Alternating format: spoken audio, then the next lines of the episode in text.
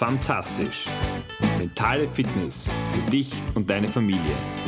Der Podcast. Wenn einer eine Reise macht, dann kann er was erzählen. Wie du jetzt schon aus den letzten Episoden weißt, habe ich ja versucht, nicht zu Ende bringend den Bodensee zu umrunden. Und ja, ich kann viel erzählen, vor allem habe ich viel gelernt, für mich gelernt, über mich gelernt. Und ich möchte dir heute einfach meine wichtigsten Erfahrungen noch einmal in komprimierter Form auch mitgeben. Schön, dass du reinhörst, dass du dabei bist bei Fantastisch, deinem Podcast für deine mentale Fitness, aber auch für die mentale Fitness von deiner ganzen Familie.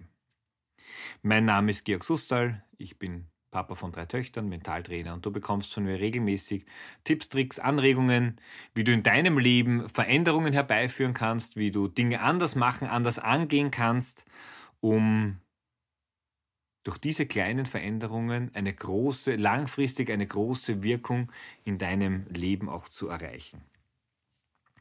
Ja, mein, mein Bodensee-Projekt, das abgeschlossen oder eben nicht abgeschlossen ist, ähm, wie schon erzählt, nach 120 Kilometern musste ich, äh, hat mein Körper WO gegeben, musste ich schmerzbedingt äh, den Versuch, den See zu umrunden, abbrechen. Und ich sage mit ein bisschen Abstand, dass wahrscheinlich dieses nicht so finishen wie gewünscht und wie geplant mich viel, viel weiter bringt und weitergebracht hat, als wenn mir alles aufgegangen wäre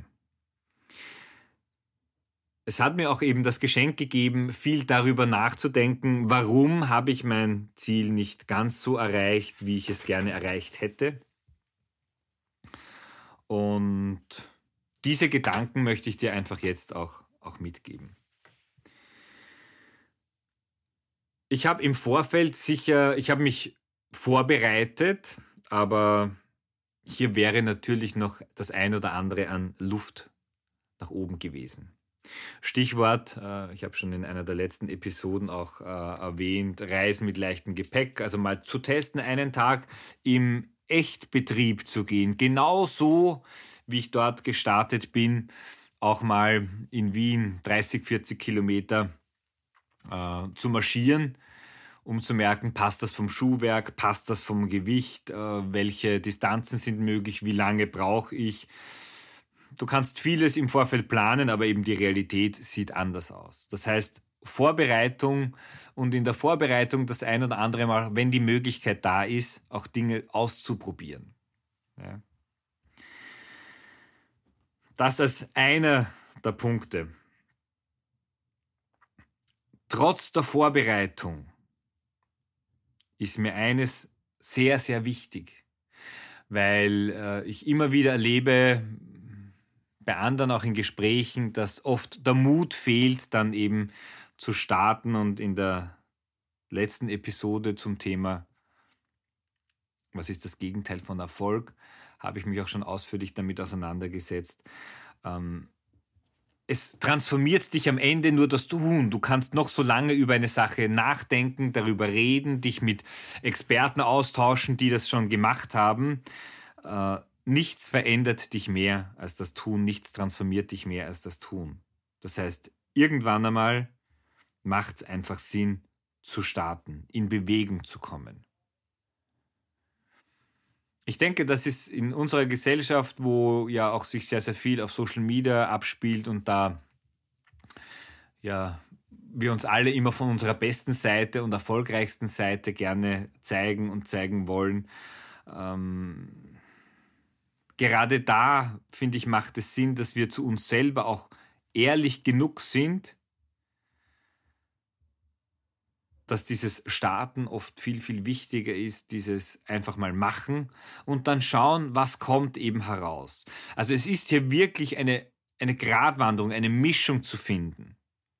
Wie viel Vorbereitung und wann sage ich, pfeif drauf, jetzt mache ich es einfach.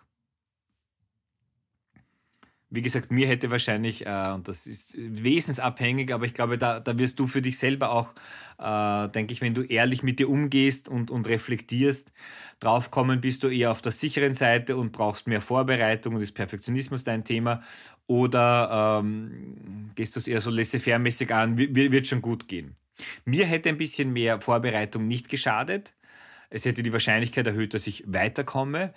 Äh, aber oft ist es so, dass äh, zu viel in die Vorbereitung investiert wird und irgendwann einmal verläuft sich das ganze Projekt dann. Also einfach das Tun, das Machen, das in Bewegung kommen, einen Fuß vor den anderen zu setzen. Als dritten Punkt, und ich beschäftige mich viel natürlich mit dem Thema Mentaltraining, Einstellung, Herangehensweise auch, war für mich sehr, sehr lehrreich, dass auch wenn der Geist sehr, sehr willig ist und ein klares Ziel verfolgt, dann braucht es eben manchmal auch den Körper, der sagt, das ist zu viel. Hör auf. Bei mir war es eben ein Ödem und im Rückblick, ich wäre eigentlich zwei Tage früher gestartet, war leider dann äh, krank. Das ist natürlich auch für so eine Challenge, für so eine Herausforderung nicht die ideale Voraussetzung. Um genau die Erfahrungen zu machen, die ich gemacht habe, war es die richtige, die richtige Voraussetzung. Aber um mein Projekt erfolgreich zu finishen, ähm, sind natürlich, äh, ist so eine Erkrankung einfach nicht optimal. Auch wenn ich jetzt äh, gefühlt voll fit war, wie ich losgegangen bin, so war wahrscheinlich der Körper noch nicht ganz so aufgeladen, äh, wie er hätte sein sollen. Und dann ist es ein Geschenk, dass uns der Körper sagt, es ist genug. Und Achtung, da müssen wir immer unterscheiden, wo ist sozusagen, wo ist es einfach nur unbequem und anstrengend oder wo ist es einfach wirklich zu viel. Das ist eine Gratwanderung, das wird immer subjektiv sein, dafür gibt es kein Patentrezept. Aber auch hier sehr ehrlich, bist du jemand, der sehr schnell, sehr rasch aufhört oder jemand, der bis zum bitteren Ende durchzieht? Es ist hier weder das eine richtig noch falsch. Es geht nur darum, dass du genau in dem Bereich, wo du stärker ausgeprägt bist, wenn du tendenziell eher länger durchziehst, dass du hier lernst, vielleicht auch früher die Signale des Körpers zu erkennen. Oder wenn du sehr früh WO gibst und dann eigentlich nach kurzer Zeit merkst, da wäre noch mehr gegangen, dass du hier die Bereitschaft hast, auch mal über deine Grenzen, auch dorthin zu gehen, wo es weh tut.